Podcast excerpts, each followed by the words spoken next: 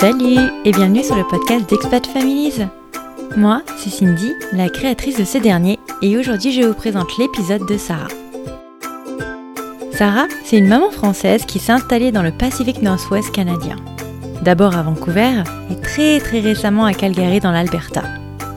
On revient ensemble sur le changement de carrière de son mari, ancien militaire, qui décide d'embarquer toute sa famille en terre inconnue à Vancouver.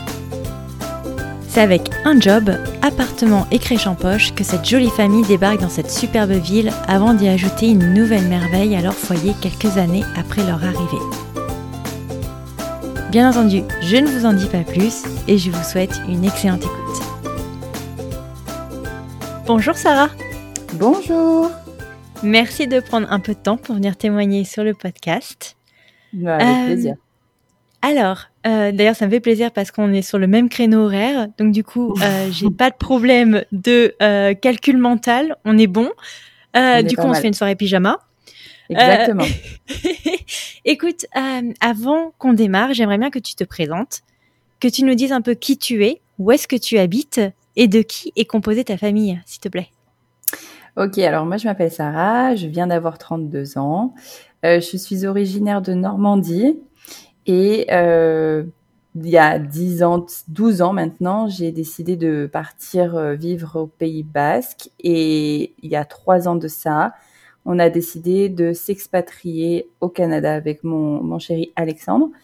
Euh, et nous sommes situés actuellement à Vancouver, euh, donc dans l'Ouest canadien. Donc j'ai pu emmener mon mari et, euh, et mon, petit, mon petit amour qui s'appelle Liam, qui a eu six ans, qui a six ans et demi.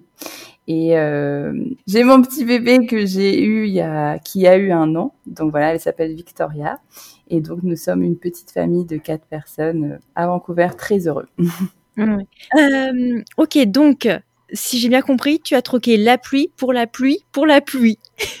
voilà, on reste dans le même thème. On n'a pas, on pas fait euh, voilà mieux. On a dit on reste pareil.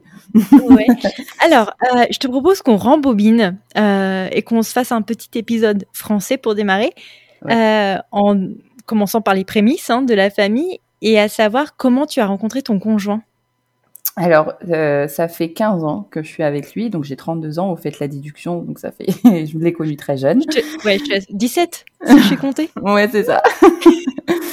J'avais 17 ans, euh, je l'ai rencontré, donc j'étais en seconde générale et lui, il était en dernière année de bac pro électrotechnique euh, au lycée, donc en Normandie.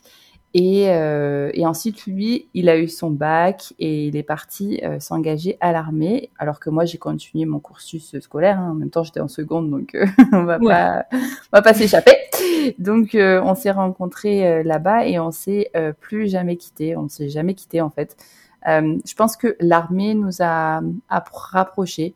Je pense que c'est une profession qui fait que on crée le manque entre l'un et l'autre. Et, euh, et, donc du coup là, ça fait donc depuis qu'on est au Canada, ça fait trois ans, quatre ans euh, que à peu près quatre ans qu'on vit H24 ensemble. Donc c'est pas du tout euh, le même euh, style de vie qu'on avait en France, puisqu'en France voilà, il était militaire, etc. Donc il partait souvent en mission, c'est oui. ça? oui, oui, il partait souvent en mission, donc euh, donc c'était pas forcément facile. On a eu un bébé qui donc Liam, euh, donc il est né en France. Et, euh, et, en fait, mon fils, il avait à peu près un an et demi, et il est parti, en, quand mon, mon, mon, chéri est parti en mission, il est rentré de mission, il a, il a senti qu'en fait, c'était sa dernière mission. Il fallait pas plus. Euh, ouais. Par rapport à son fils, il s'est dit non, je, je, veux offrir mieux à mon fils. Du coup, euh, il m'a parlé de l'option du Canada. Et moi, je ne je vais, pas vous mentir, hein, j'étais complètement froide à, ce, à me dire de partir habiter au Canada. Alors, vous, vous m'auriez dit partir habiter dans les îles ou dans un pays chaud, j'aurais dit oui. Mais euh, je pense que tout le monde a un peu une image du Canada où il fait froid, où voilà, il y a beaucoup de neige, etc. Et, euh, et il a vraiment eu du mal à me convaincre jusqu'à ce qu'il me parle de Vancouver.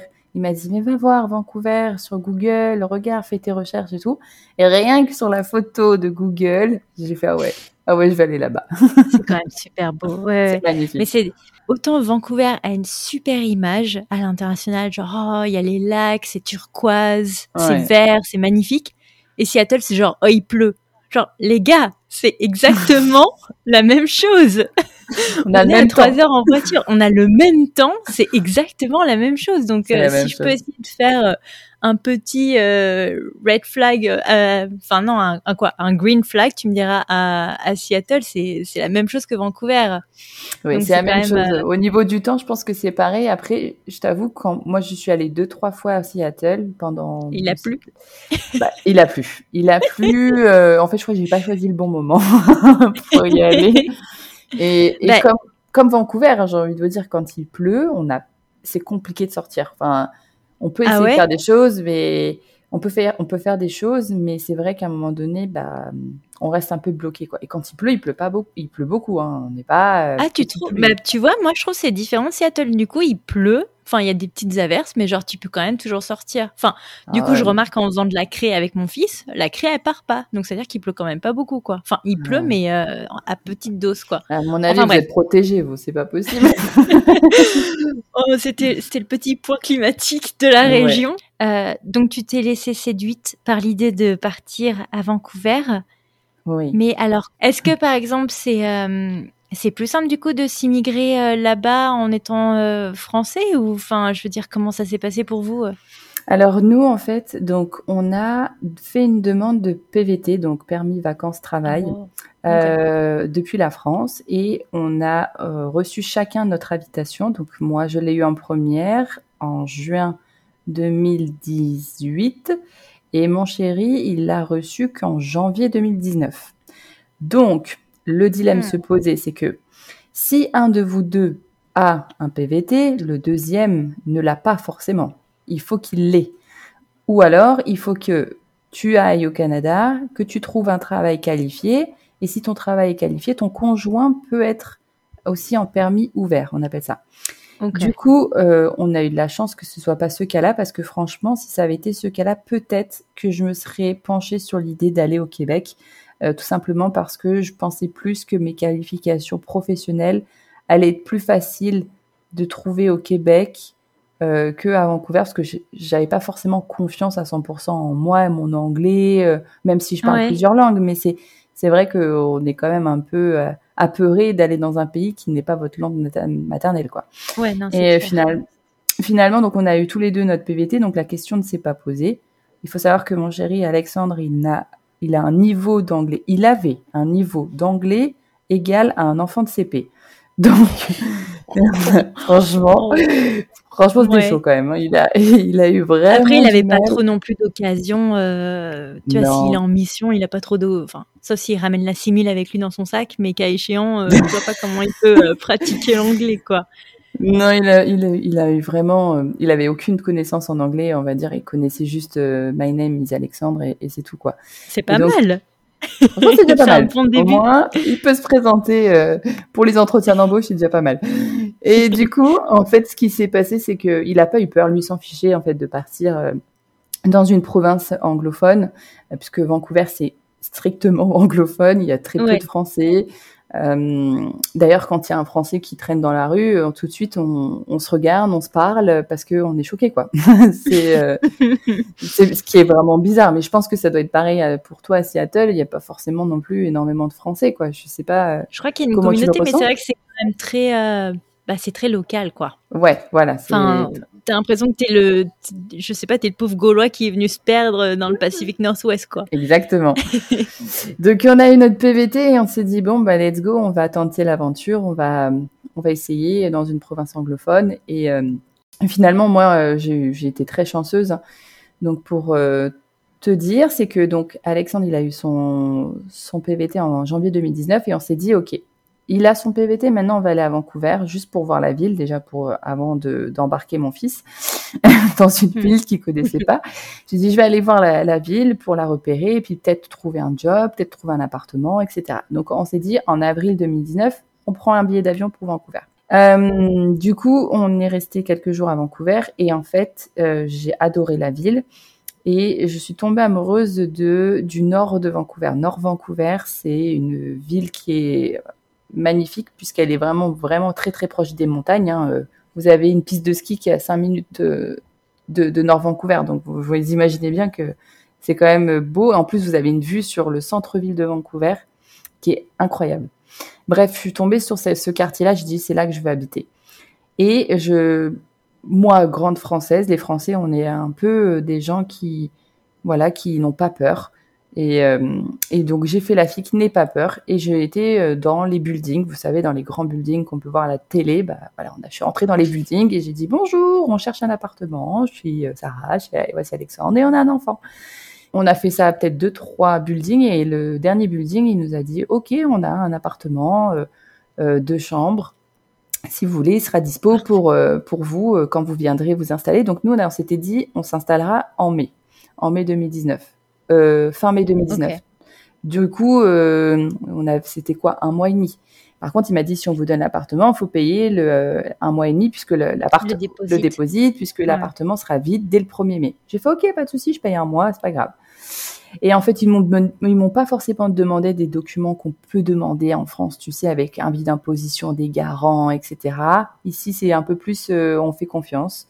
Et j'ai eu un appartement sans avoir eu de travail. Euh, bah, donc euh, j'étais trop contente. Et sans présenter de salaire ou quoi que ce soit Sans présenter de salaire, rien. Rien du tout. Juste sur la confiance. C'est mieux qu'aux US. Ah ouais. Bah dis donc. donc je ne sais pas, peut-être que la, la, la, manager du building, elle a eu un bon feeling avec nous et, euh, et du coup ça s'est passé comme ça. Ensuite, donc on a eu l'appartement et trois jours après, je disais à mon chéri, écoute, je travaille dans la logistique en France et je sais qu'il y a une boîte qui qui est à Vancouver et je voudrais aller la voir. Donc je suis, euh, me suis présentée dans cette boîte. Alors avant Covid, on pouvait, euh, on pouvait se présenter n'importe où. Donc nous c'était avant Covid, il n'y avait pas de problème. Donc je me suis présentée et je suis tombée face à face avec le directeur euh, de l'office en fait, de, du, du, bureau. Donc j'ai mieux trouvé en fait.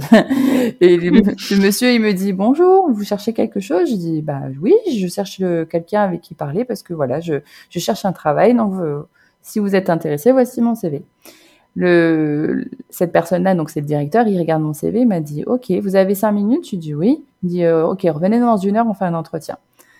Ok, très bien, je descends en bas, je vais prendre un café, je, je me renseigne sur Google, qu'est-ce que c'est, la position qu'il m'offre. Euh, parce que là, j'avais aucune idée de quoi je m'embarquais.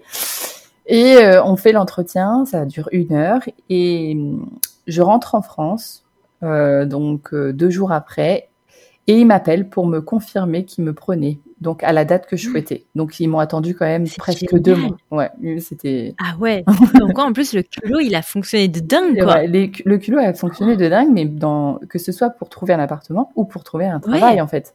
C'est génial. Ouais, des fois, il faut pousser la chance. Je pense que c'est ça qui a fait que. Qui, qui a tout déclenché. Et, et, du coup, quand je suis rentrée en France, eh ben, j'ai pu annoncer à ma famille que je suis partie, que je partais m'expatrier parce que je n'avais pas parlé. Et euh, là, là, j'ai pu. By the way, on se casse. Alors, en fait, dans, dans trois mois, on se. Alors, non, mais parce que au moins, je faisais moins peur en disant que je partais à l'aventure sans rien. Là, euh, j'avais un appartement, un, un job. J'avais même trouvé une garderie pour mon fils, alors que c'est la croix et la bannière pour trouver une garderie. J'avais postulé à une soixantaine de garderies pour mon fils. J'avais jamais eu de réponse, même jusqu'à maintenant, j'attends toujours. Et, finalement, en me rendant sur place, pareil, j'ai réussi à obtenir une place en garderie pour mon fils. Et donc du coup, c'était vraiment, on est reparti. Euh, mais c'est tout, mais les, les, étoiles, genre, se sont alignées pour vous, quoi. Ah c'est incroyable. C'était génial. Franchement, j'étais reparti avec le smile, euh, le grand sourire aux lèvres, très contente et excitée du coup à, à, repartir au Canada avec mon fils, mes affaires et tout ça, quoi. Ouais.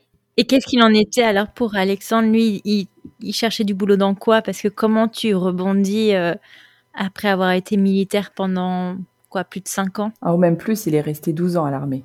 Donc, ah ouais, quand même. Il est resté 12 ans. Ouais, ouais, ouais.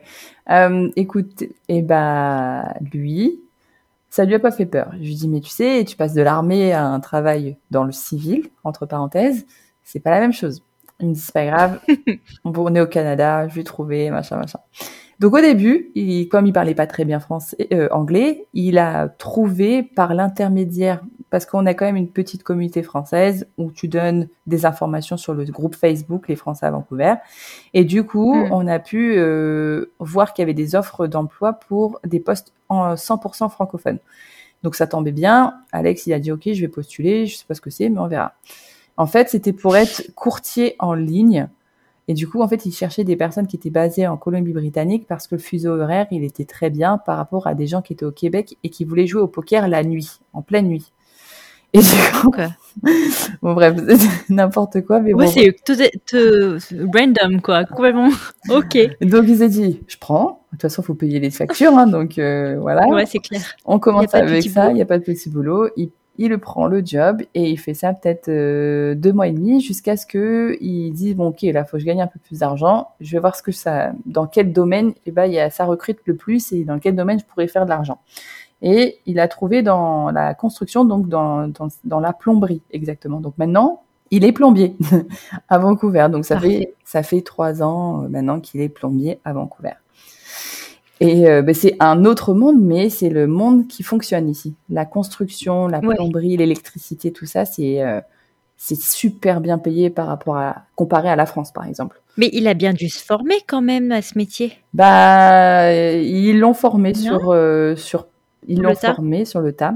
Et il faut savoir que on n'arrive pas avec un, titre de, plombier ici euh, au Canada, surtout en Colombie-Britannique. Tu arrives en tant que apprenti plombier. Voilà. Donc, il doit faire quatre ans euh, d'apprentissage. Donc, quatre ans d'apprentissage, ce qui veut dire, c'est qu'il a que euh, il a quatre niveaux à passer et ces quatre niveaux se passent en ligne et ça dure un mois par niveau. Mmh. Donc en tout, il a sur les quatre ans, il a juste quatre mois de cours, si tu veux. Et euh, le reste du temps, il est euh, à l'entreprise et il travaille comme un plombier. C'est juste qu'il a ce titre d'apprenti. Il a forcément un salaire d'apprenti, mais qui est très bien quand même, je tiens à le dire. Et euh, dans, dans, donc là, ça fait trois ans. Et donc dans, là, il lui reste la dernière année. Et dans, donc, il termine sa dernière année et il sera titulaire plombier. Donc c'est en fait c'est fou parce il peut se mettre à son compte après? Il pourra se mettre à son compte, il pourra créer sa sa entreprise. Enfin c'est ça va être super cool. Là il a hâte justement de terminer sa dernière année parce que euh, il sent qu'il y a un qu'il y a un marché à prendre quoi. Donc euh, c'est trop trop bien, c'est super. Après c'est pas du tout le métier de ses rêves. Hein. Quand même on passe de 12, 12 ans dans l'armée. En plus il était dans l'armée mais dans l'armée des forces spéciales. Donc c'est tous ceux qui sont un peu dans le côté opérationnel euh, il y a toujours de mm. l'action, quoi. Donc c'est vrai que ça change un peu, mais euh, voilà, pour le moment, ça ne te dérange pas. Mais après, je veux dire, s'il a son, son entreprise, ah tu vois, bah il peut basculer dans l'opérationnel et pas nécessairement aller euh, ah bah, s'occuper de la toyauterie du voisin. Quoi. Exactement. je pense que c'est son objectif. On, est complètement d'accord sur ça. Mais pour ça, il faut qu'il ait sa titularisation, qu'il aura simplement l'année prochaine. Donc voilà. Ok, donc c'est clair pour lui. Donc manifestement, quand même, le, le but, euh, c'est de rester au moins un an de plus à Vancouver, non? Euh, Non, pas forcément, parce qu'il peut faire son apprentissage dans une autre province. Euh, par, exemple, en Alberta, il peut totalement. En Alberta, ils peuvent reprendre Alexandre comme, comme apprenti. ça pose aucun problème. Par contre, s'il devait aller dans le, au Québec, là, ça serait un problème. Parce que le Québec, ils ont vraiment des, le Québec, des mises à niveau ou des trucs comme ça, non? Ouais, des ils, équivalences. Ils ont des équivalences vraiment spéciales pour leur province et qui ne sont pas applicables dans les autres provinces. Donc oh euh, c'est ça qui est assez compliqué parce que par exemple s'il est plombier en Colombie-Britannique, il va falloir qu'il passe une équivalence s'il va au Québec par exemple. Alors que s'il va en Alberta, eh ben il n'y a pas de problème. Donc euh, voilà, on voit l'inégalité entre les provinces. Euh par exemple. Ouais, ça n'a pas trop de sens. Surtout pour un métier, euh, bah, tu vois, qui est quand même manuel. à la limite, un médecin, un, avocat, tu vois, on comprendrait, mais quand même. Hein. Ah oui, bah, ils sont assez euh, picky, comme on dit. Ils sont très. voilà. mais euh, mais c'est pas grave. Voilà, donc. il a encore sa dernière année, donc que ce soit en Alberta ou en, en Colombie-Britannique, il pourra exercer, euh, ce, enfin, faire son, son apprentissage, terminer son apprentissage. Ok. Et toi, alors du coup, euh, tu es resté dans cette entreprise qui t'avait accueilli bah, Je viens juste de la quitter. je suis quand même restée trois ans. Ouais. Euh, je l'ai quitté récemment parce que j'ai un projet avec Alexandre et mes enfants, c'est de d'aller s'installer ailleurs. D'accord. Nous allons. Mais toujours au Canada, du oui, coup. Oui, toujours au Canada, ça c'est pas un souci. Je pense que le gros point négatif de Vancouver, je pense que tout le monde le sait, c'est l'immobilier. le prix. Voilà. Ouais. Euh, je pense que on vient. Mais comment c'est justifié alors le pourquoi c'est aussi cher? Je pense qu'il y a une grande, euh, il y a des beaucoup de personnes qui veulent acheter et euh, et qui ont un fort pouvoir d'achat, on va dire ça comme ça. Mm. Et du coup, bah pour une offre de maison euh, basique, au lieu qu'elle soit à un prix normal, elle va être à un prix démesuré. Euh, Ouais. parce que euh, il y aura toujours plus plus de personnes qui vont vouloir renchérir sur le bien en fait, alors qu'elle le vaut, que le bien ne vaut pas du tout ce prix. Et là, on se rend compte qu'on est vraiment plus dans le même monde en fait. Euh, je je comprends pas parce que même maintenant, j'habite plus à Vancouver, à Nord Vancouver. Je, je suis partie un peu plus loin. Je suis partie euh, euh, à 40 minutes de, du centre-ville de Vancouver parce que les prix de, du logement étaient vraiment euh, compliqués. Et euh, même en étant à 40 minutes de Vancouver, je peux vous assurer que l'achat est impossible. Il faut que vous ayez Ah ouais. le million dans votre poche. Si vous voulez quelque chose, une maison, une townhouse, une maison mitoyenne, n'importe, il faut le million dans votre poche. Sinon, vous aurez rien. Mais après, moi, j'ai l'impression que c'est quand même, euh, tu vois, c'est très prisé. euh, je, je sais qu'aux États-Unis, Vancouver, c'est genre un peu, euh, c'est joli. Alors, j'imagine bien les, les richoux américains, en tout cas, qui viennent investir euh, à Oh, Vancouver. Là, Il y a, il y a des beaux richoux américains, mais il y a beaucoup d'étrangers euh, asiatiques qui sont ici. Ah ouais, aussi, il y a une communauté asiatique Il- importante. Oh là là, il y en a une grande, grande, grande communauté. Je pense que si vous, si un jour vous êtes amené à la Vancouver, vous allez tout de suite remarquer qu'il y a une grande, grande communauté euh, asiatique ici et qui ont plus de moyens forcément que que nous. Donc euh, voilà, on a, on a, Ouais. on a fait face à des deals où c'était complètement fou, mais euh, un- une histoire un peu. Je vais raconter un peu cette histoire vite fait, mais j'ai nos amis qui ont, qui sont dans un appartement qui n'est même pas à Vancouver, hein, qui est à 35 minutes de Vancouver. Il a même pas été listé sur le marché du, euh, le, sur le marché, sur euh, oui, sur le marché immobilier. Ouais. Il a été vendu en, en, en- comment dire, sous, sous la table. C'est-à-dire qu'il a, Ah ouais. pas été annoncé et euh, en fait, les personnes qui l'ont racheté, c'est c'est même pas des connaissances, des cousins ou n'importe. C'est juste des gens de la même communauté. C'est-à-dire que c'est moi, par exemple, si je voulais vendre ma maison, au lieu de passer par le marché immobilier, je vais passer par le marché des Français. Le groupe des. Les ouais, Français, groupe, ouais. voilà. Je vais dire, et voilà, les Français, j'ai ça. Vous venez de l'acheter. Et euh, le problème, c'est que cette personne qui a racheté n'habite pas à Vancouver. Elle n'habite pas à Vancouver. Elle habite à Hong Kong. Donc, Mais alors, comment elle peut racheter alors, Alors, sans, sans être sur place Eh ben, c'est ça le problème qu'on a, qu'on rencontre ici, bien que la Colombie-Britannique est une des seules provinces qui mettent une taxe sur le logement pour les étrangers. Euh, c'est à peu près 20% si vous êtes étranger. Même. C'est quand même ouais. 20%, mais ça fait pas peur. Voilà, ça ne fait pas peur. Du coup, bah, vous imaginez bien que s'ils sont riches, ils peuvent le faire. 20% pour eux, c'est rien. Hmm. Et ils ont dit Bon. euh, pendant ce deal-là qu'ils voulaient absolument euh, passer par euh, le- leur communauté, qu'ils ne voulaient pas que les Canadiens achètent l'appartement. Voilà. Ils l'ont dit texto comme ça. Je pense que c'est pas très légal. Et en plus de ça, ils, se sont, ils sont face à des Français qui, eux, veulent acheter, qui les essayent, mais euh, c'est compliqué. Ouais, bon, c'est pas très juste, mais bon, qu'est-ce que tu veux, c'est. euh. Mais c'est dommage parce que je sais que nous, en tout cas, et c'est pour ça d'ailleurs que je t'avais contacté, parce que nous, on l'avait dans le pipe, Vancouver, parce que visiblement, ils ont quand même une grosse scène euh, cinématographique là-bas. Ouais, c'est gé- je, je génial. sais que c'est un peu le Los, Los Angeles canadien, Ah oui, avec Los Montréal. Angeles. Ah ouais, ouais, ouais. Mais euh, mais pareil, on a remarqué que les prix étaient étaient incroyables, donc euh, c'est ça qui nous a freinés, mais, euh, mais c'est dans le pipe. Ouais, je, je, je comprends. Tu, tu vois, c'est c'est vraiment une ville incroyable et pour moi, c'est la plus belle ville du Canada que j'ai pu voir. Euh, et, et je et je me dis que là, si j'ai un projet de partir, c'est pas parce que je n'aime plus Vancouver. C'est juste que Vancouver ne, ne veut pas que j'achète. Non, mais on a eu le même problème avec New York où euh, bah, malheureusement tu te sens pauvre et, et tu peux pas euh, ouais, tu peux pas subvenir tes, à tes besoins et surtout quand tu élargis la famille, on va en parler. Enfin, j'imagine que euh, voilà, ça rend les choses encore plus challenging. Quoi. franchement, si on était en couple, juste sans enfants, on aurait peut-être pu se permettre d'acheter un appartement, une chambre. Ouais. avec oui une chambre je pense que ça aurait été possible d'acheter un appartement à Vancouver avec nos bah, tu peux aménager la salle de bain. Hein. Je veux dire, euh, je pense qu'Alexandre peut faire des merveilles et tu fais dormir les enfants dans la baignoire. Je vois pas où est le problème. Ouais, c'est clair, on peut tous habiter ensemble. non, mais alors, euh, donc reprenons un peu le cours de ces trois dernières années euh, à Vancouver. Mm-hmm. donc, tu as donné naissance à une petite fille sur place. Euh, comment s'est passé un peu, euh, bah voilà, ton suivi de grossesse? Comment tu pourrais le comparer, par exemple, avec la France? Alors, euh, mon suivi de grossesse était complètement différent de celui de la France, au sens que j'ai été suivie par une sage-femme ici, et en France, j'ai été suivie par un gynécologue tous les mois, et c'est lui en plus qui m'a accouchée. J'étais un peu dans, j'étais dans une clinique privée en France. Euh, donc j'avais un suivi très régulier tous les mois et euh, c'est mon gynéco qui m'a accouché. Euh, au Canada, donc à Vancouver, j'ai décidé d'aller vers une sage-femme tout simplement parce qu'on a une, quand même une petite communauté française et beaucoup de mamans me disaient, me recommandaient une sage-femme qui s'appelle Patricia. Et du coup, elles m'ont dit, va, si tu es enceinte, faut aller vers Patricia. Elle, elle et ses collègues, elles sont top.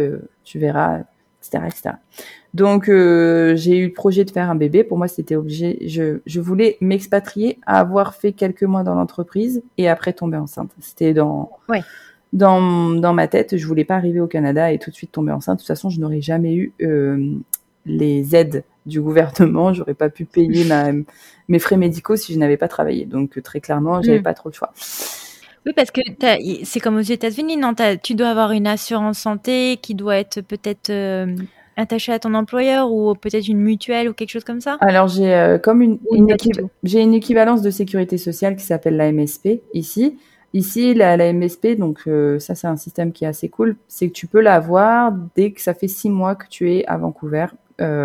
Ok. Ok, enfin en Colombie-Britannique et t'as pas besoin d'être forcément employé, tu peux l'avoir.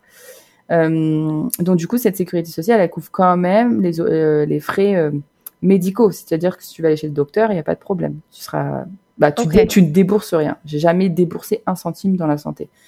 Et après, il y a il y a ton employeur qui peut t'offrir des avantages qui t'offre la, la, la, mutuelle. Et du coup, moi et mon et Alex, on a eu chacun de nos employeurs une mutuelle offerte qui comprenait, ah, euh, sympa. ouais, qui comprenait donc les frais comme liés euh, à dentaire par exemple, et les frais extra comme euh, physio, massage, enfin tout ce sympa. Ouais, plein de choses, même psychologue, thérapeute, tout ça. Donc si vous voulez, il n'y a pas de problème. Donc en fait, on va dire qu'on est très bien couvert ici. je pense que c'est la différence avec les États-Unis puisque on est très bien couvert et on, on débourse rien. Donc ça c'est bien. On va trouver quand même Parce que nous, on, peut être bien couvert, mais il faut bien débourser. Hein. ouais, non, nous, on n'est pas, on n'est pas à ce stade-là.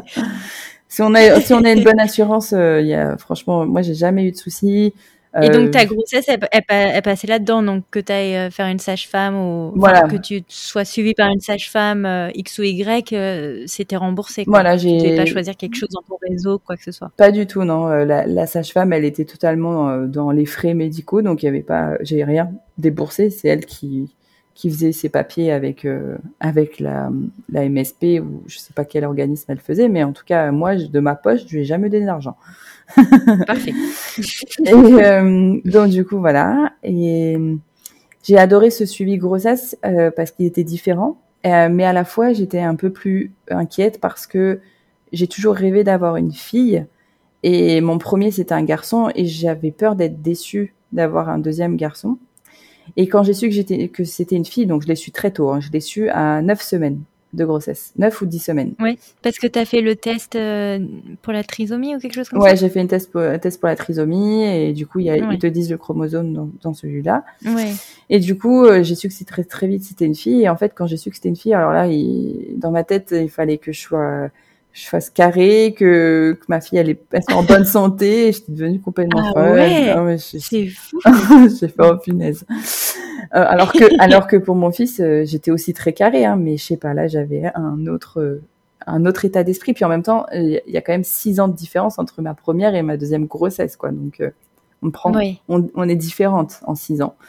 On change. Et bref, euh, donc on était suivis quasiment tous les deux trois mois au début avec la sage-femme, donc c'était long. Euh, je vais pas mentir que quand on a envie de savoir si le bébé va bien, euh, au début qu'on sent pas les petits coups, ça, s'inquiète un peu, mais la sage-femme elle est là pour te rassurer en disant t'inquiète pas, ça va aller, on va se voir au rendez-vous, tu vas voir, tout va bien. Mm. Et elle, elle te, elle te fait avec le Doppler, c'est-à-dire le, petit truc échographique là, et elle voit, elle écoute le cœur du bébé. Et on a le droit à deux échographies. Donc on a fait... Ouais, comme ici. Une à 13 et une à 20 Oui, c'est ça, une à 13 et une à 20. Voilà, on a fait une à 13 et une à 20. Et euh, en fin de grossesse, j'en ai une autre parce que je trouvais que mon ventre, il était très petit et que j'avais peur qu'elle soit en sous-poids.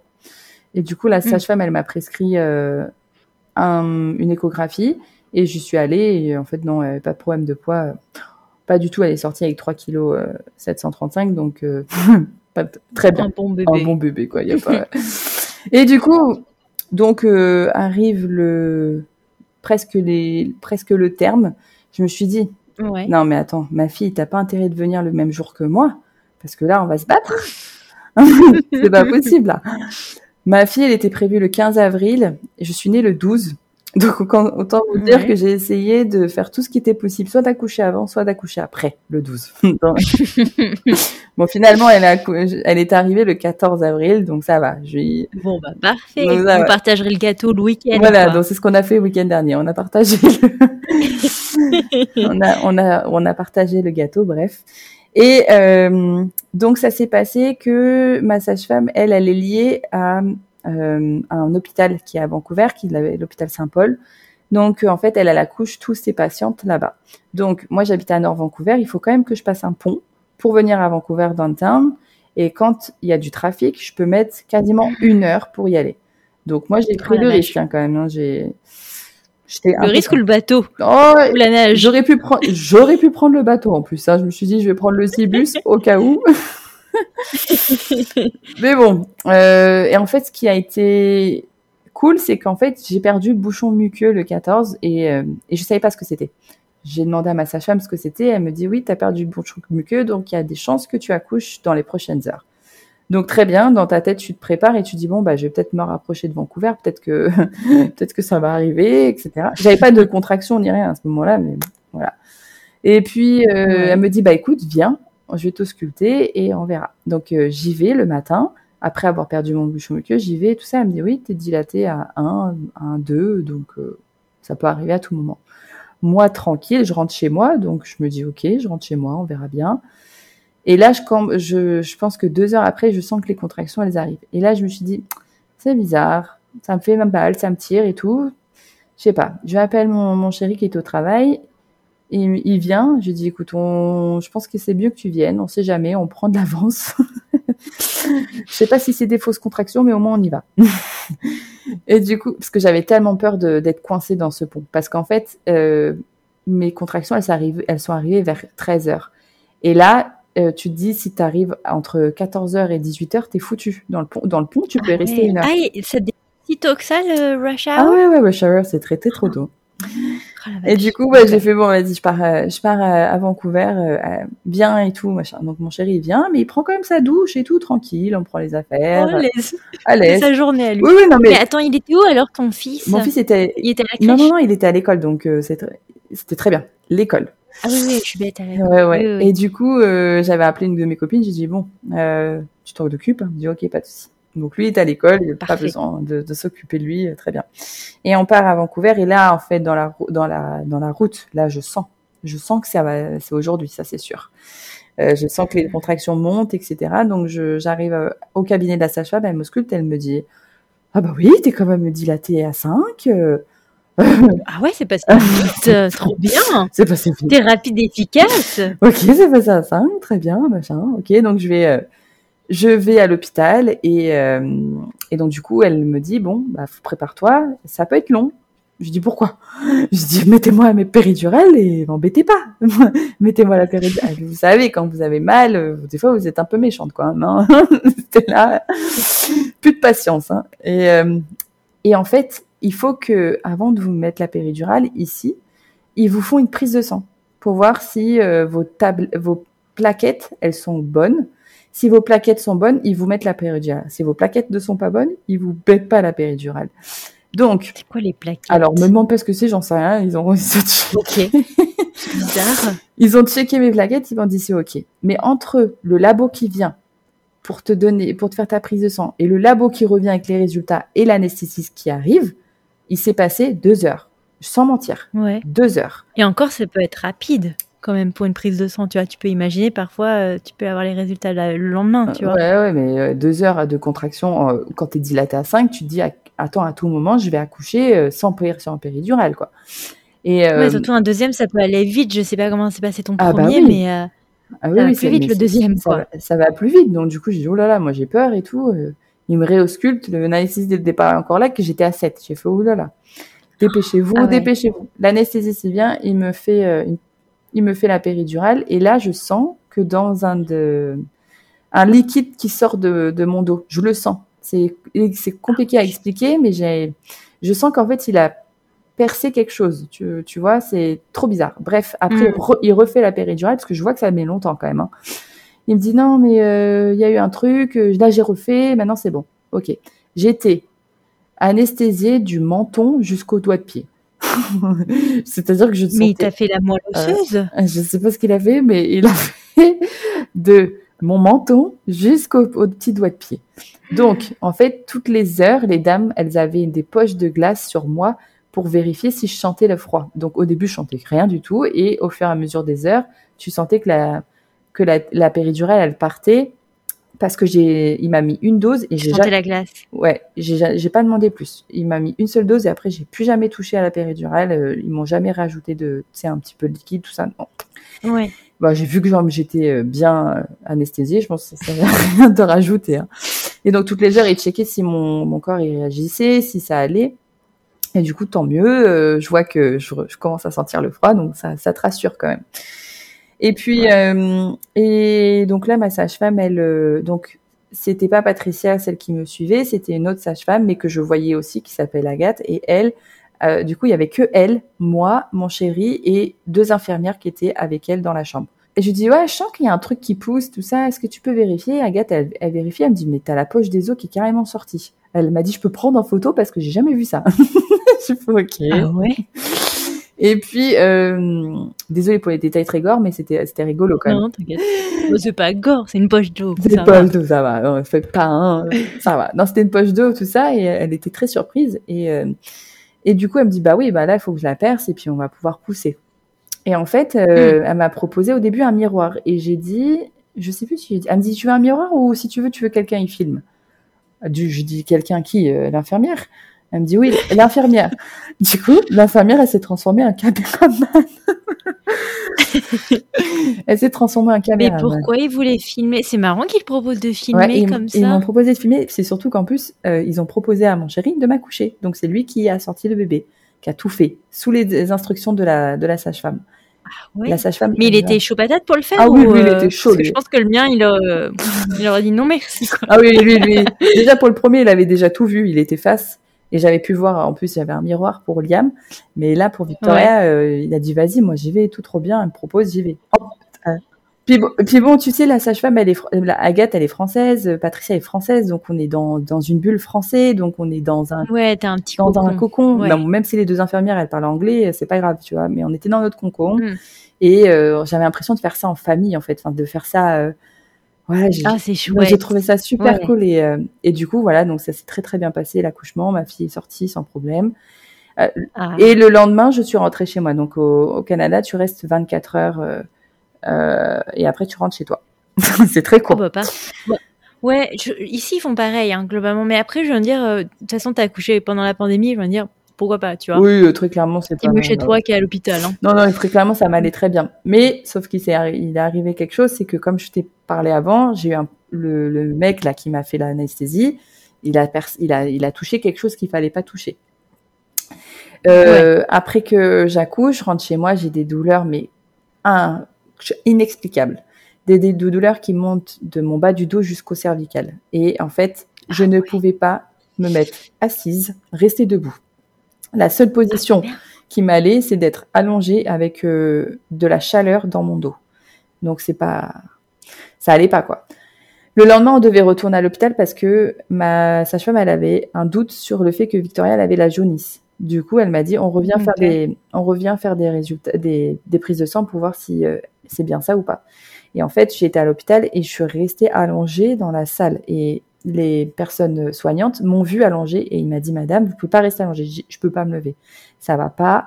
Je peux pas me lever. Je vais bien. Hein, je vous parle. Il n'y a pas de problème. Je viens d'accoucher. Je, je suis pas bien. Et là, ils ont dit, on peut pas vous laisser comme ça. Sauf que ils sont arrivés à 15 personnes. Ils ont sorti un code bleu ou un code rouge, je sais plus c'était lequel, bleu rouge.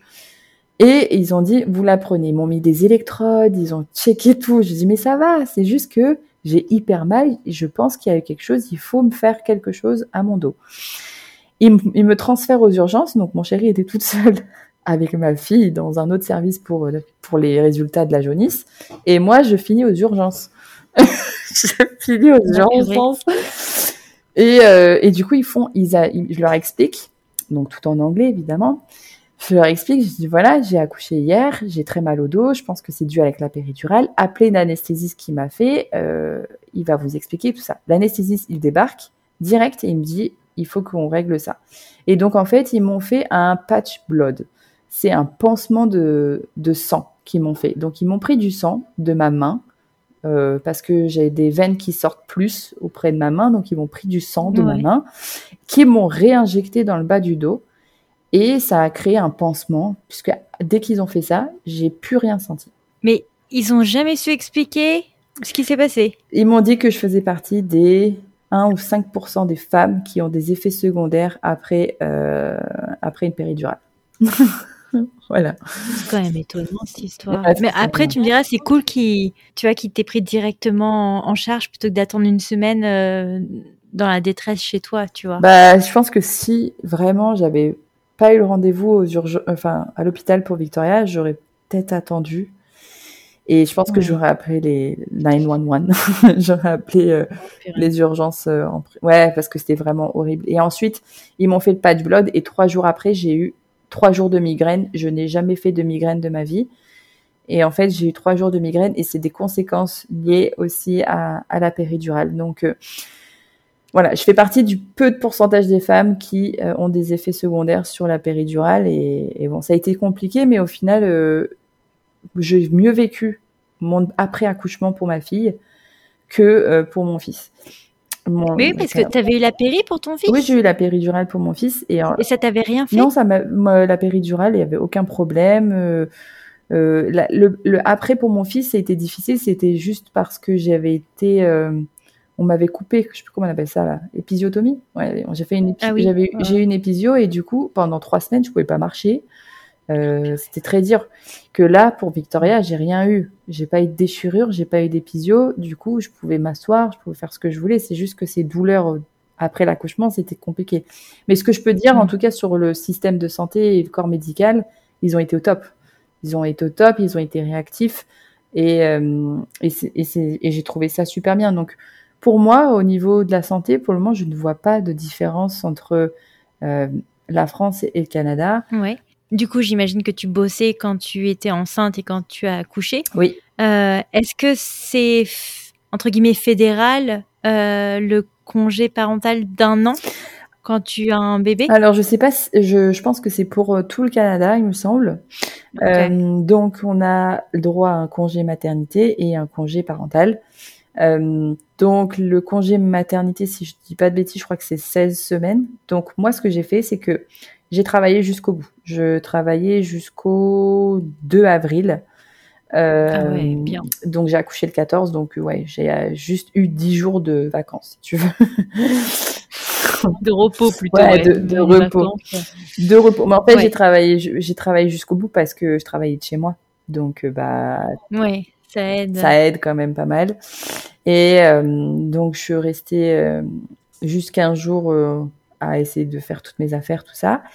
Et après, euh, donc j'ai eu 16 semaines de congé euh, maternité, et puis ensuite on avait 35 semaines à se partager en deux. Donc soit je prends tout pour moi, soit mon chéri prend tout pour lui, soit on divise pour tous les deux. Okay. Et du coup, euh, ce qu'on a fait, c'est que moi j'ai, je me suis occupée de Victoria donc de avril à novembre, Et ensuite, c'est mon chéri qui s'est occupé d'elle de novembre jusqu'à jusqu'à mars. Et depuis mars, elle est à la garderie. Donc, elle est arrivée à la garderie, elle avait 11 mois. Donc, euh, c'est parfait. C'est très bien, voilà. Et vous êtes payé euh, comme un, salaire normal ou 80%, non, Quelque chose comme ça? pas du tout. Alors ça, c'est le, ah c'est un problème parce qu'en fait, quand vous prenez 12 mois, vous êtes payé, euh, même ceux qui gagnent beaucoup d'argent. Et c'est ça qui est un peu injuste, je pense, parce qu'en fait, il y a une tranche. Tous, euh, si vous gagnez plus de 55 000 dollars à l'année, dans tous les cas, vous toucherez la même chose que nous, tous ceux qui, pour, que nous, c'est-à-dire que toutes les autres personnes qui, qui gagnent moins de 55 000 dollars, c'est-à-dire vous gagnez 2000 dollars par mois et pas un centime de ah, plus. Donc, oui, c'est comment ça s'appelle? C'est plafonné, c'est ça? Oui, c'est un plafond. C'est un plafond, tu peux pas aller euh, plus que ça. Donc, euh, par exemple, si moi je gagne 100 000 dollars à l'année, donc ça me fait vraiment beaucoup moins d'argent que que d'habitude. Euh, alors que si par exemple je gagnais 55 000, bah je me dirais bon ça va, il y a que 1000 dollars de différence, on va dire à peu près. Ouais, c'est quand même chouette dans ces cas-là quand même qu'il qu'il favorise, tu vois, les, les plus low income. Ouais, c'est ça. Ceux qui ont des, et je pense que 55 000 dollars, euh, euh, c'est quand même bien. Enfin, je veux dire, euh, ça, ça va, ça va. Je sais pas, aux US, c'est pas terrible, terrible 55. C'est pour ça que je sais pas trop. non, 55 000, ça va. C'est pas non plus catastrophique. C'est-à-dire que tu peux quand même payer un peu ton loyer, on va dire. Ouais. Et ça passe au niveau de tes charges. On va dire pour l'année, c'est correct. Donc, donc voilà. Après, c'est sûr, c'est à l'année, c'est mieux de gagner plus de 55 000, hein, surtout à Vancouver. Hein. ça, c'est sûr. Oui, faut payer le loyer. Et Liam, alors, il est content de sa petite sœur? Ah, Liam, il est trop content. Parce qu'on n'en a pas parlé, lui. Bah, alors, Mais lui, alors, lui, c'est, alors lui, il est arrivé au Canada, il avait 3 ans et demi, il allait avoir 4 ans. Et ça a été difficile au début parce que bah, il était quand même en école française, il était en petite section. Et puis après, il arrive au Canada dans une garderie totalement anglophone donc il comprend pas l'anglais, le petit garçon. Donc ça a été difficile les premiers mois, franchement. Euh, faut pas s'attendre à ce que votre enfant, il soit. On dit ouais, les enfants c'est des éponges et tout. Ça c'est, je suis d'accord.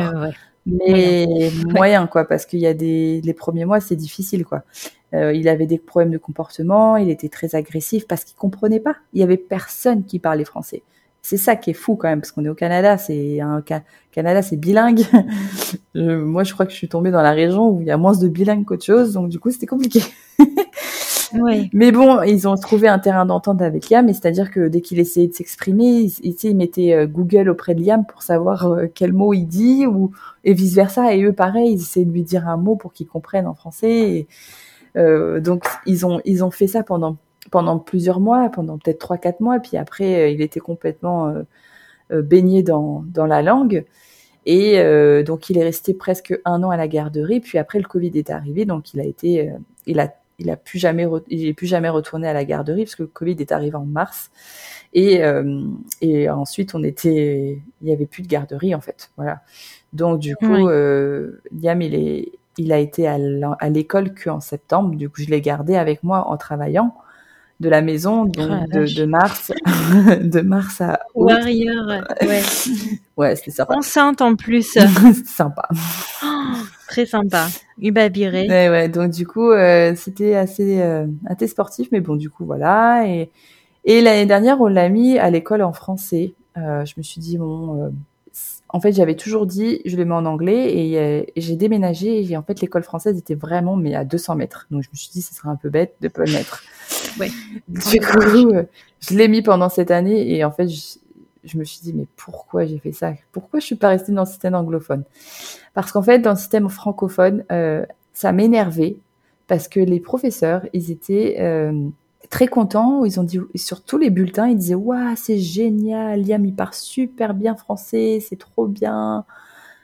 D'accord, ok, mais normal qu'il parle très bien français. Il a deux parents, deux parents français.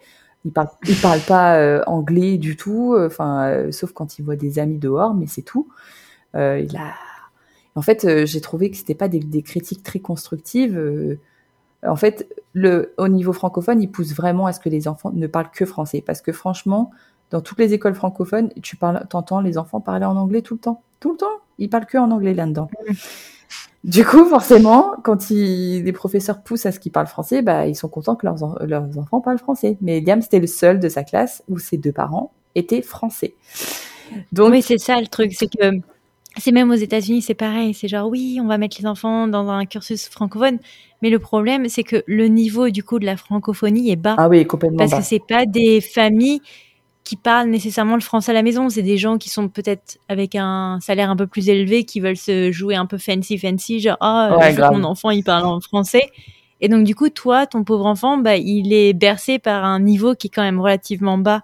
Ah, bah, c'est ça. C'est pour ça que parfois, il y a des cursus locaux avec des petites branches françaises qui peuvent être plus intéressantes que juste de le mettre en cursus 100% euh, francophone. Bah, c'est ce qu'on a décidé de faire. Euh, de toute façon, on, on avait redéménagé parce que j'ai adoré déménager hein, pendant ces trois années. donc la troisième fois, j'ai déménagé et donc là, actuellement, il est dans une école complètement anglophone et euh, il n'y a plus du tout de problème avec la langue. Il est complètement, bilingue, hein, sans problème. Et je, je, trouve qu'au niveau de ce qu'il fait, euh, bah ça, c'est, c'est similaire à ce que les Français apprennent, je dirais. Euh, peut-être que je dirais qu'il y a quand même un léger retard quand même sur certaines choses au niveau de la lecture et l'écriture, mais euh, ça reste quand même assez similaire au niveau du programme. Mais c'est juste que voilà, on est au Canada, à les États-Unis, c'est très chill. Les enfants finissent très tôt. Ils finissent à 2h30 tous les jours, donc. Ouais. ça m'étonne pas. Voilà. Ouais. Euh... Et l'arrivée de sa, l'arrivée de sa sœur, ça serait très bien passé. Il était très content. Je pense qu'il avait besoin d'avoir quelqu'un euh, avec lui. Ouais, avec qui jouer. Avec qui jouer. Bon, même s'ils ont 6 ans de différence, il est toujours collé à elle il l'adore, il l'adore beaucoup, donc euh, j'aime beaucoup voir cette complicité. Donc j'adore notre vie à quatre parce que et je n'aurai pas de troisième enfant parce que je pense que c'est très bien comme ça, Ça coûte cher les billets d'avion pour pour un troisième enfant, donc. Ouais, ou l'upgrade de la voiture avec les, ah, les sièges auto, ah, quoi. non, c'est bon. non, non, non, c'est bon. Donc je pense que à quatre, on, on, on, est très heureux comme ça, on est content euh, d'être au Canada. Je pense que je pense que je me vois pas pour le moment ailleurs que que d'être dans ce pays. Euh, qui m'offre beaucoup et qui offre beaucoup à mes, à mes enfants. Ouais, juste changer potentiellement de province. Je crois que c'est comme ça qu'ils disent. Ouais, ouais. Nous, euh, on va partir dans une province euh, prochainement. Donc le mois prochain, euh, normalement, mon chéri sera déjà dans la province de l'Alberta. Donc on va habiter en Alberta. Et du coup, bah, là, on va avoir les lacs. Voilà. là, on, pourra, là, on ah, pourra dire qu'on fait partie des gens qui habitent à côté des lacs. Non, donc c'est la province qui est juste à côté des euh, British Columbia. J'arrive toujours pas à le dire en français, on va s'en sortir. Mais euh, c'est la, province qui est complètement collée à, la Colombie-Britannique, donc on n'a qu'une heure de différence au niveau fuseau horaire. Donc ça va, on reste quand même très proche de Seattle aussi, quoi. pas au niveau fuseau horaire, ça va, on est quand même très bien. On est toujours dans l'Ouest, on est toujours dans l'Ouest.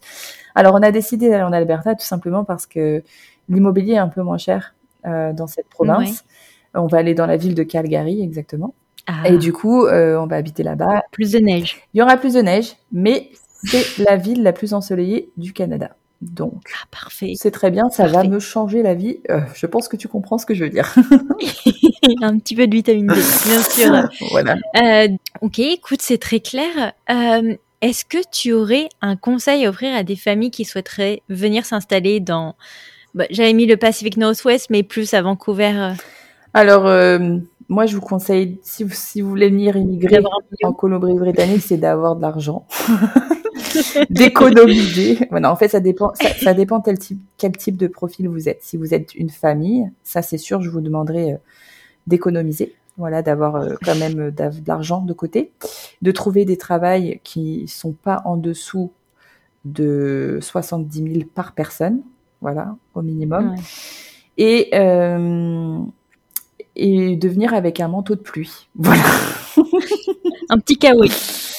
un petit kawaii. Mais par contre, après, je, je, je prône la Colombie-Britannique. Pour moi, c'est une très belle région. Il y a des très belles personnes.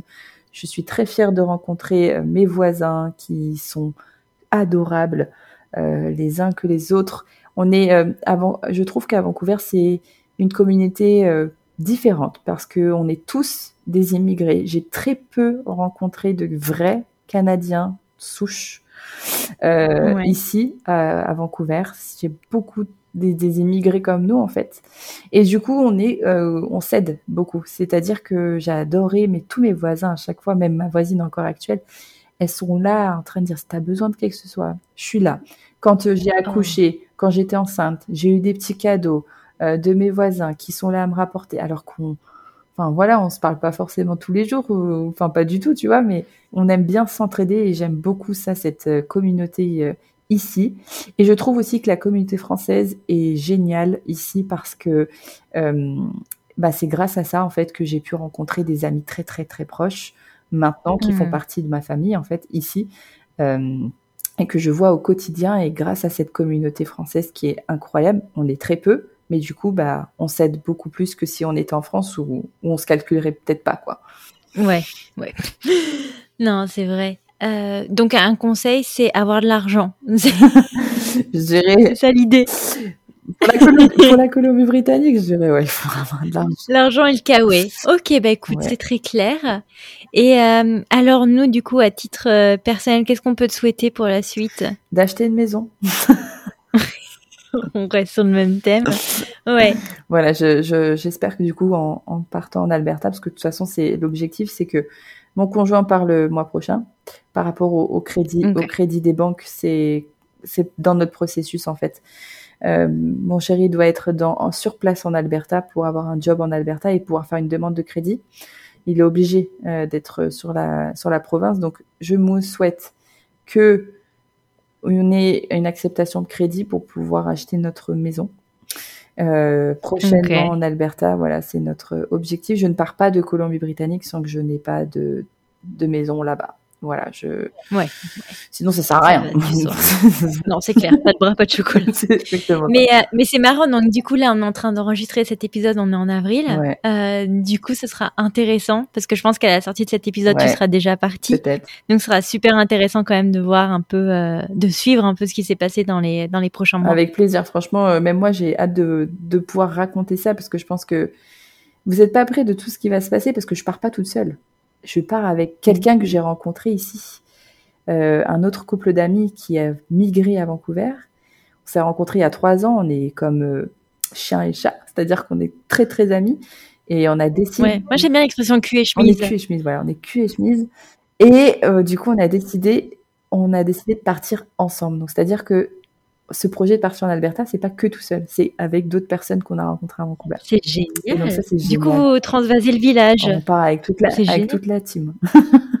c'est trop bien. Non, c'est bien. Et puis au moins, t'as pas de, pas besoin de te faire des potes, tu les auras, tu les auras déjà sur place. C'est clair, j'aurais pas besoin. Non, mais c'est toujours bien de, rencontrer d'autres personnes. Hein.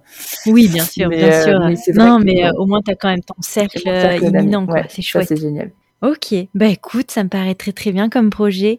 Euh, pour l'heure, moi en tout cas, Sarah, je te remercie énormément pour ton témoignage. Bah, merci beaucoup. Euh, et puis, bah, écoute, j'espère qu'on se verra hein, à mi-chemin entre le Montana, euh, l'Alberta ou Washington State. Avec plaisir, mais j'espère pouvoir venir euh, quand même avant de... J'aimerais bien retourner quand même en Washington State, quand même, vers chez vous. Pas Seattle, mais euh, peut-être un peu plus haut de Seattle. J'aimerais bien y aller pour quelques jours, donc ouais, avec grand plaisir. Et même vous, bah, si vous êtes à Vancouver, euh, n'hésitez pas, avec plaisir. Ça marche. Bah écoute, dès qu'on fera les passeports, hein, donc euh, dans deux ans. non, j'y Quand je serai lancée là-dedans. Non, non, bah écoute, et merci beaucoup Sarah pour euh, pour ton temps. Avec et puis bah écoute, je te souhaite une une bonne ouais, nuit. bonne nuit. On va se coucher là. La soirée pyjama est terminée. It's over. It's over. merci beaucoup. Merci beaucoup. Au revoir. Merci encore à Sarah de nous avoir partagé un bout de son chemin en famille. Si vous avez aimé cet épisode, n'hésitez pas à le partager autour de vous et de nous laisser des étoiles et des commentaires sur votre plateforme préférée. Merci beaucoup et à la semaine prochaine. Ciao